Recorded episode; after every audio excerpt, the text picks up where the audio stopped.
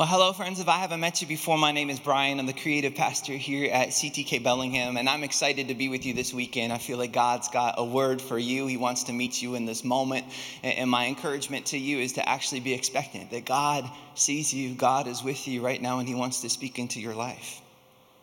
You know, over the past couple months, I've been doing some reading, and I've been really captured by a story about this crazy science experiment that happened back in the early 90s. Maybe some of you have heard of it. It was called the Biodome. Anybody hear of the Biodome? It's actually called Biosphere 2 is what they created, but it was Biodome. And I thought Biodome was just a really bad Pauly Shore movie that I watched back in middle school, but it turns out that it was a movie that was based on a real-life experiment that was done, and this group of scientists came together, and they got this massive enclosed ecosystem built where conditions for growth were perfect. And so it was sealed off from the rest of the world, and this group of scientists actually went into this biodome, and they lived there for 2 years without leaving. I brought a picture for you so that you can see what I'm looking at. And so this is Biosphere 2. It's this remarkable story, and inside of this ecosystem, every single variable is meticulously controlled. I'm talking about the air was perfect. The humidity was optimized for growth. Everything about it was just ideal for plants and animals. It was like trying to return to the garden. And when this thing first got up and running, the results were staggering. They had never seen growth like what they saw in the Biosphere 2. Like the plants were like, yes, the trees were just reaching up at rates that they'd never seen. It was off the charts. Everything was just like, wow. Everything was thriving. It's like nothing that they'd ever witnessed before. But one day, the strangest thing happened. Without any warning, some of the trees just started falling over. And the scientists had no idea what to do. They were so confused. There was no rot. There were no pests. There was no visible signs of anything that was wrong. They were just falling over. I'm not talking about one or two. I'm talking about, oh, these trees are just tanking. They're just falling. Eventually, one guy figured out what was going on. He realized that they'd recreated everything from the outside world. They'd optimized it, but they'd forgotten about one variable. And the variable was wind. There was no wind. And what they quickly realized is that these trees need wind. They need something to push up against them. They need some resistance. They need some struggle, because it's actually the stress that gives the signal to the roots that says, hey, it's time to go down. It's time to put down some roots. So without any resistance, without any opposition of any kind, the signals weren't being sent, so the roots weren't going down, and these trees were falling because they were really good at growing up, but they were really bad at growing down. Now, I don't know about you, but I thought that was pretty interesting.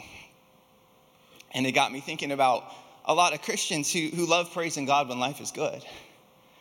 They love reaching towards the sky and putting their hands up and praising God when He says yes, but they don't really know what to do when He says no, and everything starts to unravel because they never really learned what it means to grow down. They never really realized that sometimes the support that God wants to give you isn't sitting on the surface. It's actually buried deep in the soil. And that story really resonated with me, and it actually got me thinking about a question, and that question kind of became the heartbeat of this message. And the question's simple. It's this. Am I wasting the wind? Am I wasting the wind? Here's what I mean. If wind, if resistance, if challenge, if struggle is meant to signal our roots to go deep, then I guess that my fear is that instead of asking God to grow us through the wind, we'd just be so busy asking God to keep us from the wind because we're more worried about our comfort than our growth. We're more worried about having an easy life than having deep roots. That we would just see wind as an inconvenience instead of an opportunity for depth and intimacy with God. Friends, whenever something pushes into us, there's always an opportunity for us to push deeper into Christ, and I don't want to waste it. I want to call today's message Wasted Wind. Wasted wind. And today we're going to be looking at that scripture that Drew talked about earlier. We're going to be in John 15, and it's all about being connected to Christ. He is our rock. He is our firm foundation. He is the cornerstone. And just so that you have some context for when Jesus was teaching this message, this actually happened just before Jesus was arrested and killed. So this wasn't mid-ministry. This was like the cross was right before him. So we're going to start in verse 5 and read through verse 11. You can read along with me. If you got a Bible or an app, you can pull that out. If not, it's going to be up on the screens. If not, you can just listen. Jesus says, "I am the vine, and you are the branches. If you remain in me and I in you, you will bear fruit." It's a guarantee. You will bear fruit. "But apart from me, you can do nothing. If you do not remain in me, you are like a branch that is thrown away and withers. Such branches are picked up and thrown into the fire and burned. If you remain in me and my words remain in you, ask whatever you wish and it'll be done for you. This is to my Father's glory that you bear much fruit, showing yourself to be my disciples. As the Father has loved me, so have I loved you. Now remain in my love. If you keep my commands, you will remain in my love, just as I have kept my Father's commands and remain in his. I have told you this so that my joy may be in you and so that your joy may be complete." I just want to pray for us. Holy Spirit, we thank you for your word. God, we thank you that every time we face wind, God, that buried inside of that inconvenience is an opportunity to grow deeper with you. God, that we actually need the things that create struggle, that we need the things that create doubt in us, God, because every time that we face that, every time we're pushed against, we have an opportunity to push deeper into you. And God, that's my heart. That's my heart for our friends. God, that's our heart for our families. That's our heart for our church and our community, God, is that we would grow deep into you, that we wouldn't be fair weather Christians who just reach up when life is good. We would be deeply rooted in your truth, and it would start to change us. So Holy Spirit, would you speak in power? God, would you move? We don't just want to hear your word. We want to be transformed. God, I want to leave here different than when I got here. God, would you draw me close? Would you draw me deep in Jesus' name? Amen. Amen. So again, I know we just celebrated Easter and the resurrection and all that, but this text, Jesus was actually talking about. He's teaching this right before he got killed, and so the cross was close. The heat was turning up in his life, and so Jesus isn't interested in small talk anymore. He's interested in laying down, here is what is truly important for you to know as you move through the world. And he says in verse 5, "I am the vine and you are the branches. If you remain in me and I in you, you will bear much fruit." I love that. It's a guarantee. You will bear much fruit if you're in me. But he says, apart from me, you can do nothing. So let's start there. I did a word study on the word nothing, and it turns out it means nothing. It means not a thing. It doesn't mean a little bit. It doesn't mean I do all right on my own, but with God, I can do more. It means I can do no thing pleasing to God apart from Jesus. I can do not a thing in my own power, in my own strength that is eternal without the eternal source of life. He says, there is no way for you to create fruit that is pleasing for me unless you are in me. You've got to be connected to the vine.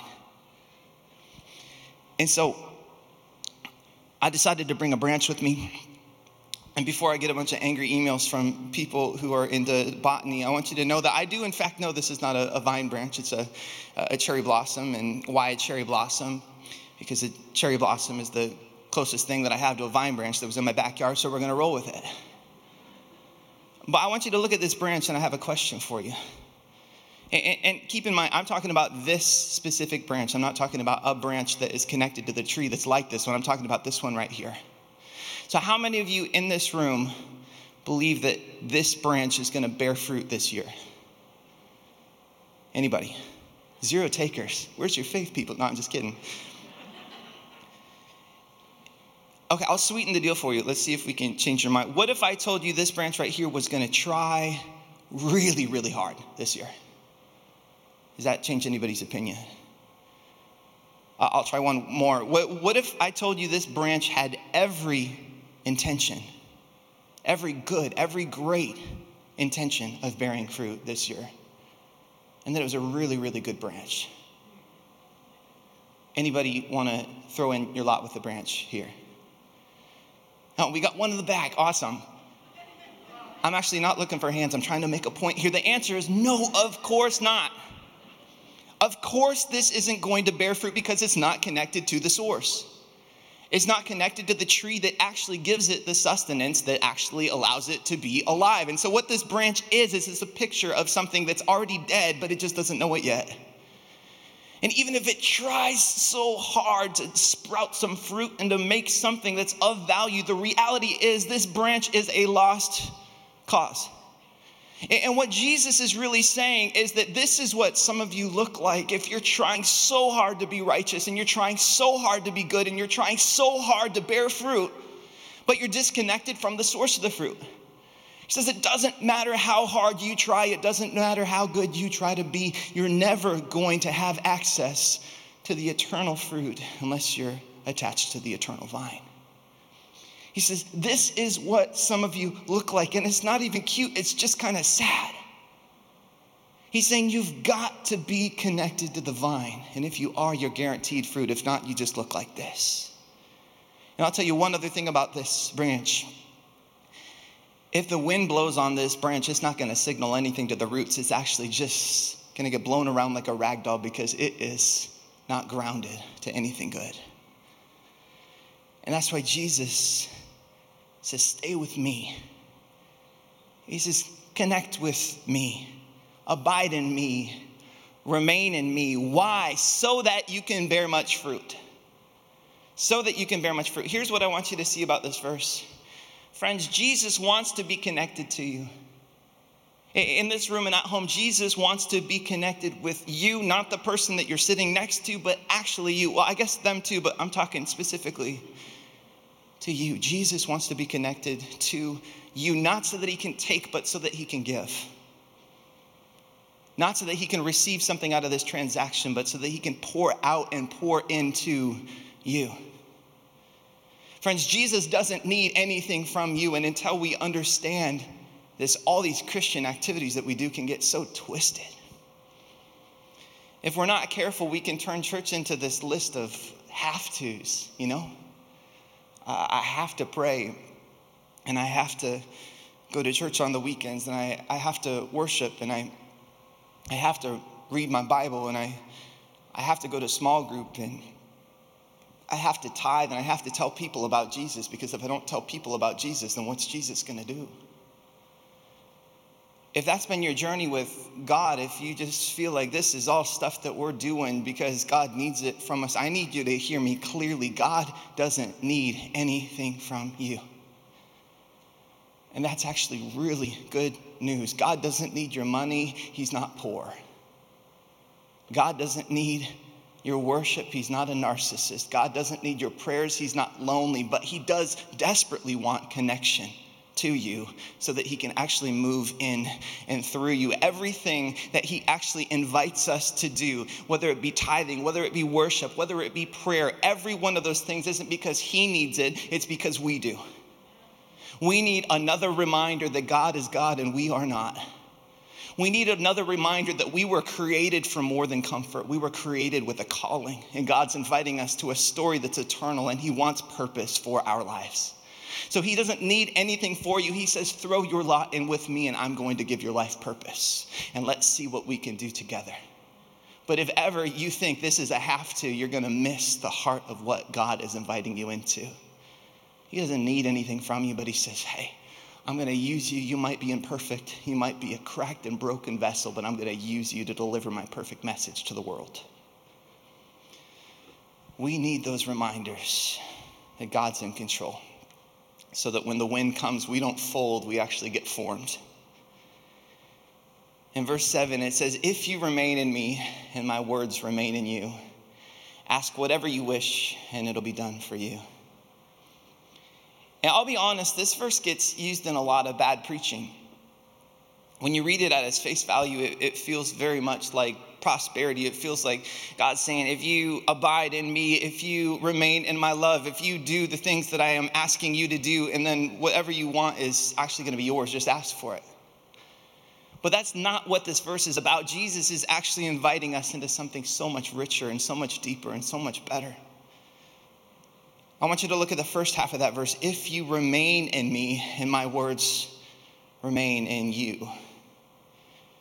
What Jesus is saying is if you just get around God, if you can just get around him, if you can learn his voice, if you can pray without ceasing, if you can spend time with him, what happens is your desires start to shift. What happens is you start to see that there's a bigger picture, there's a deeper well, there's a better story that's being told. And when we remain in Christ, when we experience his love, all of a sudden our heart starts to beat for his story instead of our own. We start to grow a desire to connect to him because we realize that our life without him is never going to fulfill us. Slowly our prayers start to shift and we start asking God for his kingdom to come and his will to be done on earth as it is in heaven. And when we start praying those kinds of prayers, God says yes and amen. He says, let it be so. Friends, this isn't a story about God giving us the desires of our heart because we've been good. This is a story about God changing the desires of our heart because he's been good. Because he is good, and he will be good. I want you to think about it this way for a second. What if I could get a transcript of every prayer you've ever prayed? For some of you prayer warriors, I was thinking about it last night. Like, we might be killing a lot of trees, and like it might be a big old stack. But what if there's a transcript of every prayer that you've ever prayed? And what if we could go through it together? We could say, what have these conversations been about? And specifically underline, what are you asking for? And I know this isn't the way that God works, but for the sake of this idea, what if we brought this transcript before God? And what if God was in a really good mood? He was feeling generous that day. The sun was out, and he's just like, you know what? Why not? I'm just going to give you a yes across the board. Every prayer that you have ever prayed, it's a yes. If you asked for it, it is yours. It is like Oprah in here. It's like you get a car, and you get a car, and you get a car, and everybody gets cards. How great is this? Praise the Lord. How good is it to be loved by God? Imagine that. That's right. We got an amen there, even though that's not how it works. Now, here's the question. If God said yes to all of your prayers that you're praying, how would the world be different? What would change? You know, would God's kingdom expand? Would broken people be healed? Would systems of oppression be crushed? Would there be unity in the church? Would there be revival? Would we struggle every week because there's so many people trying to get in to hear about this God that is so good? Or would your life just be a little bit easier? Would there be a little less stress for you to deal with? You know, I'm not trying to put anybody on blast, or maybe I am, I don't know, but I'm just saying, think about who you're talking to. Well, we're talking about God. We're talking about Elohim, the Almighty One. We have access to his ear, and for some reason that I don't fully understand, he actually listens and cares about what we bring before him. He listens to our cries, and he's saying, just get around me, actually spend time with me, remain in me, and through that process, as you learn my ways and my rhythms, your prayers will start to shift, and they'll stop being all about you and your comfort, and you'll realize that there's a bigger story that's at play. If you just spend time with me, your desires will start to change, and your faith will start to deepen, and your roots will start to grow. This is what David's talking about in Psalm 27, verse 4. This is so remarkable to me. He says, if there's one thing I ask from you, Lord, this one thing do I seek. If I can ask one prayer, if I can pray one prayer, Lord, I want it to be you. He says that I may dwell in the house of the Lord all the days of my life and gaze on the beauty of the Lord and seek him in his temple. David says, if I get one shot, if I get one prayer that I get to pray, Lord, I want to be in your presence forever because I know it's going to change me. I don't want to stay the same. I want to become more like you. Less of me, more of you. I just got to get around you. I just want to be in your presence. I just want to be in your dwelling place. Friends, I don't know about you, but I can tell you this. I don't want to spend my life praying small prayers that I could probably answer on my own. I want to pray some prayers that say, Lord, would you take me deeper? Lord, I want to be connected to you. I know you don't need anything from me, but you want to use me. Lord, I want to be drawn deeper into your presence. I want to be transformed by you. Lord God, would you use the wind in my life to do a work in me? I don't want to waste it. I don't want all this wind to be wasted. I want it to draw me deeper into your presence. I want to remain in your love. Verse 10 says, if you keep my commands, you will remain in my love, just as I kept my Father's commands and remained in his love. Jesus is saying, stay in my love. Remain in my love. Abide in me, not because I want something from you, but because I have something for you. And I know some of you are probably listening right now, and you're thinking, I hear you.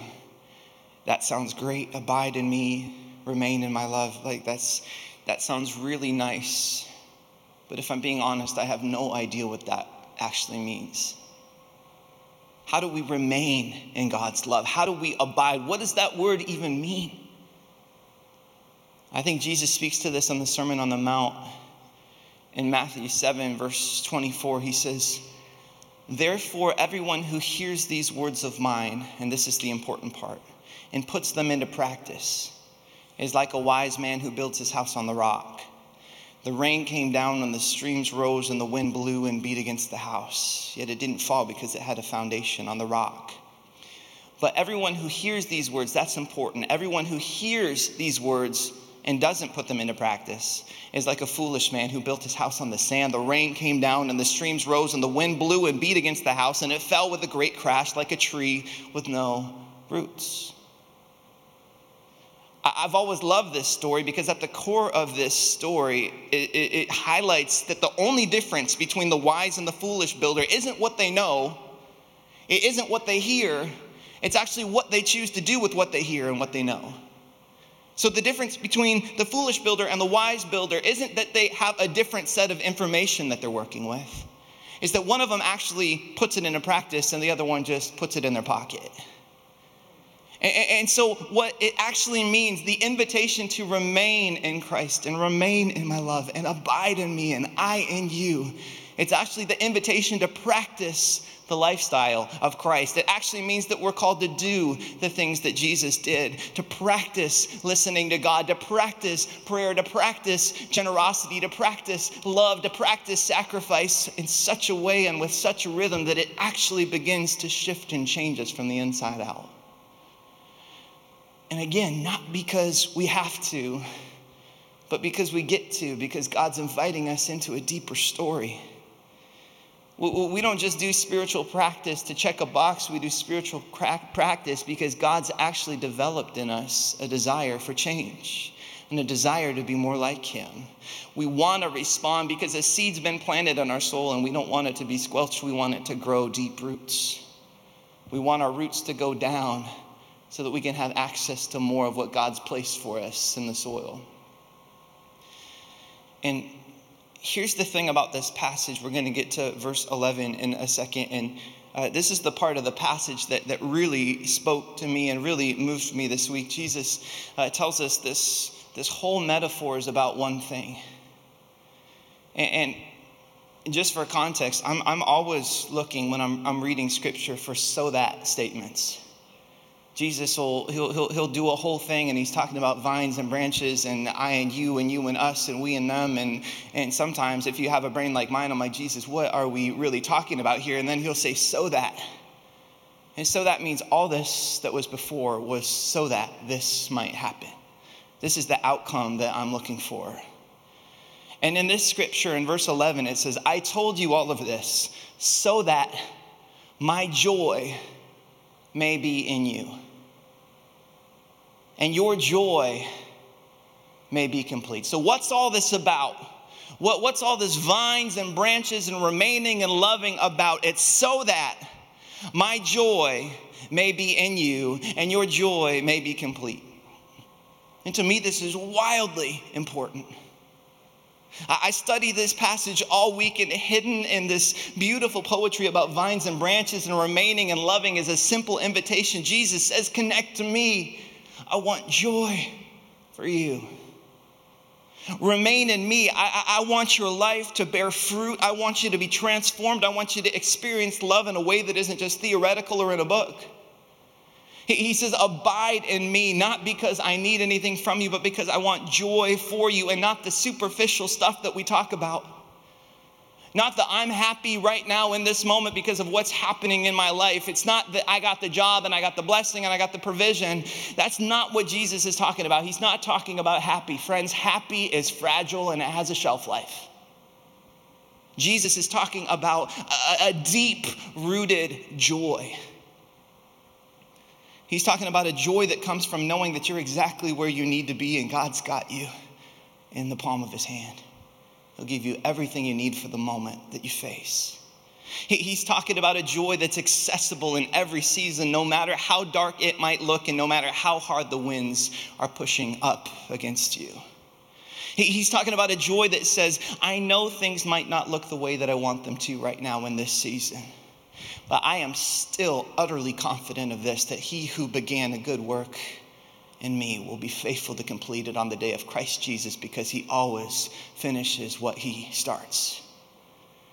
Jesus says, that's what it's about, so that my joy might be in you and that your joy may be made complete. That's what this whole thing is about. Jesus wants you to know without a shadow of a doubt that God is for you, God is with you, and God is currently and has been and will be making a way for you. And that doesn't mean that your life's going to be easy, but it does mean that God's always going to be good. I was thinking about this idea. As you read the scriptures, you know, there's some things that you just don't want to text somebody. There's some things that get lost in translation over text. Anybody know what I'm talking about? There's some messages that you don't want to type out over email. There's some things that are better face to face, because sometimes the words that you write don't always convey the tone that you intend. Sometimes we actually need to see a person's face. We need to see the nonverbal so that we can receive the message that's actually being given. And I was talking with a friend this week about this idea, and I told him, if people could just see God's face, if people could just see the way that he looks at them, I'm confident it would change everything about the way that they hear. If people could just see the love in his eyes, if people could just see the desires of his heart in your world, I'm convinced that it would radically change the way that we hear what he's inviting us into. I'm like, if you could just see his face, I promise all the have-tos, all the boxes that we check would start to fade, and we would start to see the invitation of a father who's crazy about his kids. We would see that the wind that we're up against isn't punishment. It's actually a signal calling us deeper so that he can actually allow us to access joys, even in the seasons that seem sad. And I'll close with this. I've got the two sweetest daughters at home. One's named Brooklyn and one's Addison. I know I talk about them a lot, but they're kind of infinitely precious to me, so you're going to have to deal with it. But what I want to tell you is this: the best part of my day is the moment that I get home. And I could sound spiritual and tell you that it's my quiet time with the Lord, but that would not be completely accurate. Honestly, it's the moment I get out of the car and I see my girls waiting for me in the window. We've got a couch right in front of the window. They just start jumping with joy like crazy people. They have the biggest smiles on their face. And Brooklyn says, Daddy's home. A couple days ago, she just started calling me her friend Daddy. So she says, my friend Daddy's home, my friend Daddy's home, my friend Daddy's home.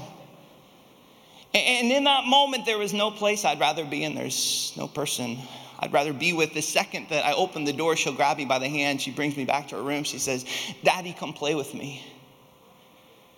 And here's what I want you to see. In that moment, she's bringing me back to the room. Here's what I want you to see. I could care less what we do together. I don't care what the game is. I'll play Dr. Brooklyn again for the 1000th time. That's fine. I'll sit there and I'll let her pretend to put makeup on me. I'm there for it. That's not an issue. Like, I'll read books. I'll go for a walk. I'll jump in the pillows. I'll wrestle. I'll throw her in the air. I'll tell her a story. It's like, sweet girl, I don't care what we do. I just want to spend time with you. And there's nothing that you could do to make me love you any more than I do right now, even if I tried. God says, remain in my love. Remain in my love. And sometimes I'm afraid that we make this relationship with God about something that it's not.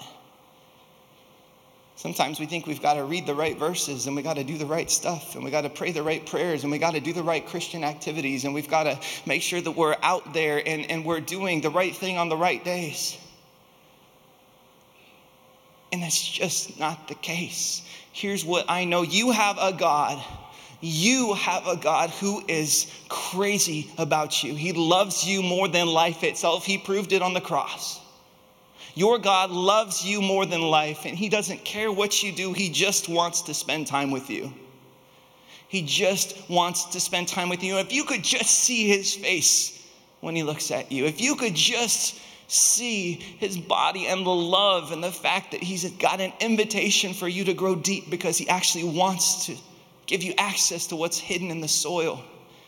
If you could just see his face, it would change everything about your relationship with him. He is crazy about you. He doesn't care what you do. You can go for a walk. You can have a talk. You can play doctor with him. He doesn't care. He just wants to spend time with you. And I'm afraid some of you are so busy trying to check a box that you're missing God's heart for you. You're missing God's heart if you could just see his face.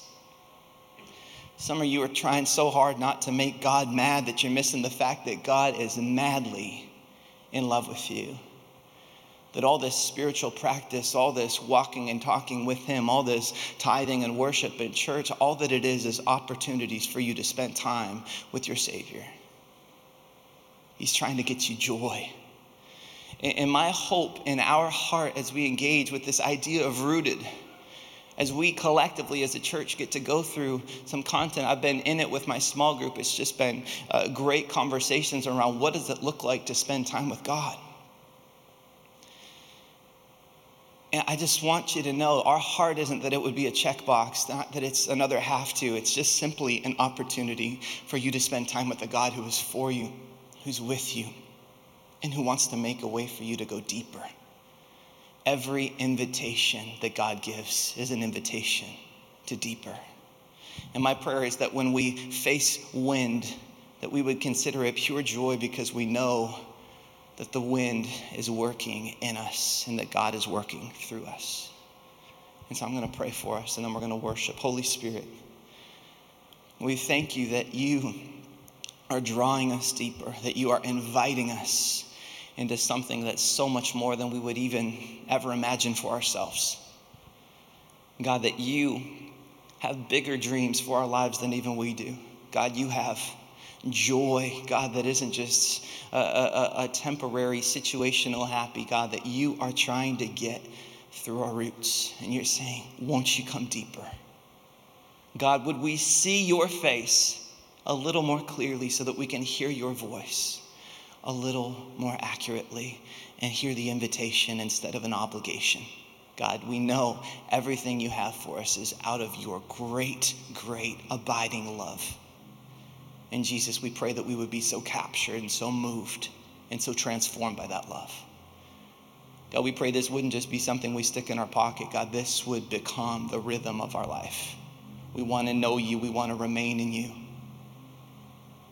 And God, we want to experience your joy. And we want to be your hands and your feet. And we want to give it away. We don't want to just keep it for ourselves. We want to tell anyone who will listen. God, would our prayers not be small prayers? Would they be prayers for revival in your church and unity? And God, the things that have disconnected us, God, would you remove them? You are more than able. God, we pray this in Jesus' name. Amen.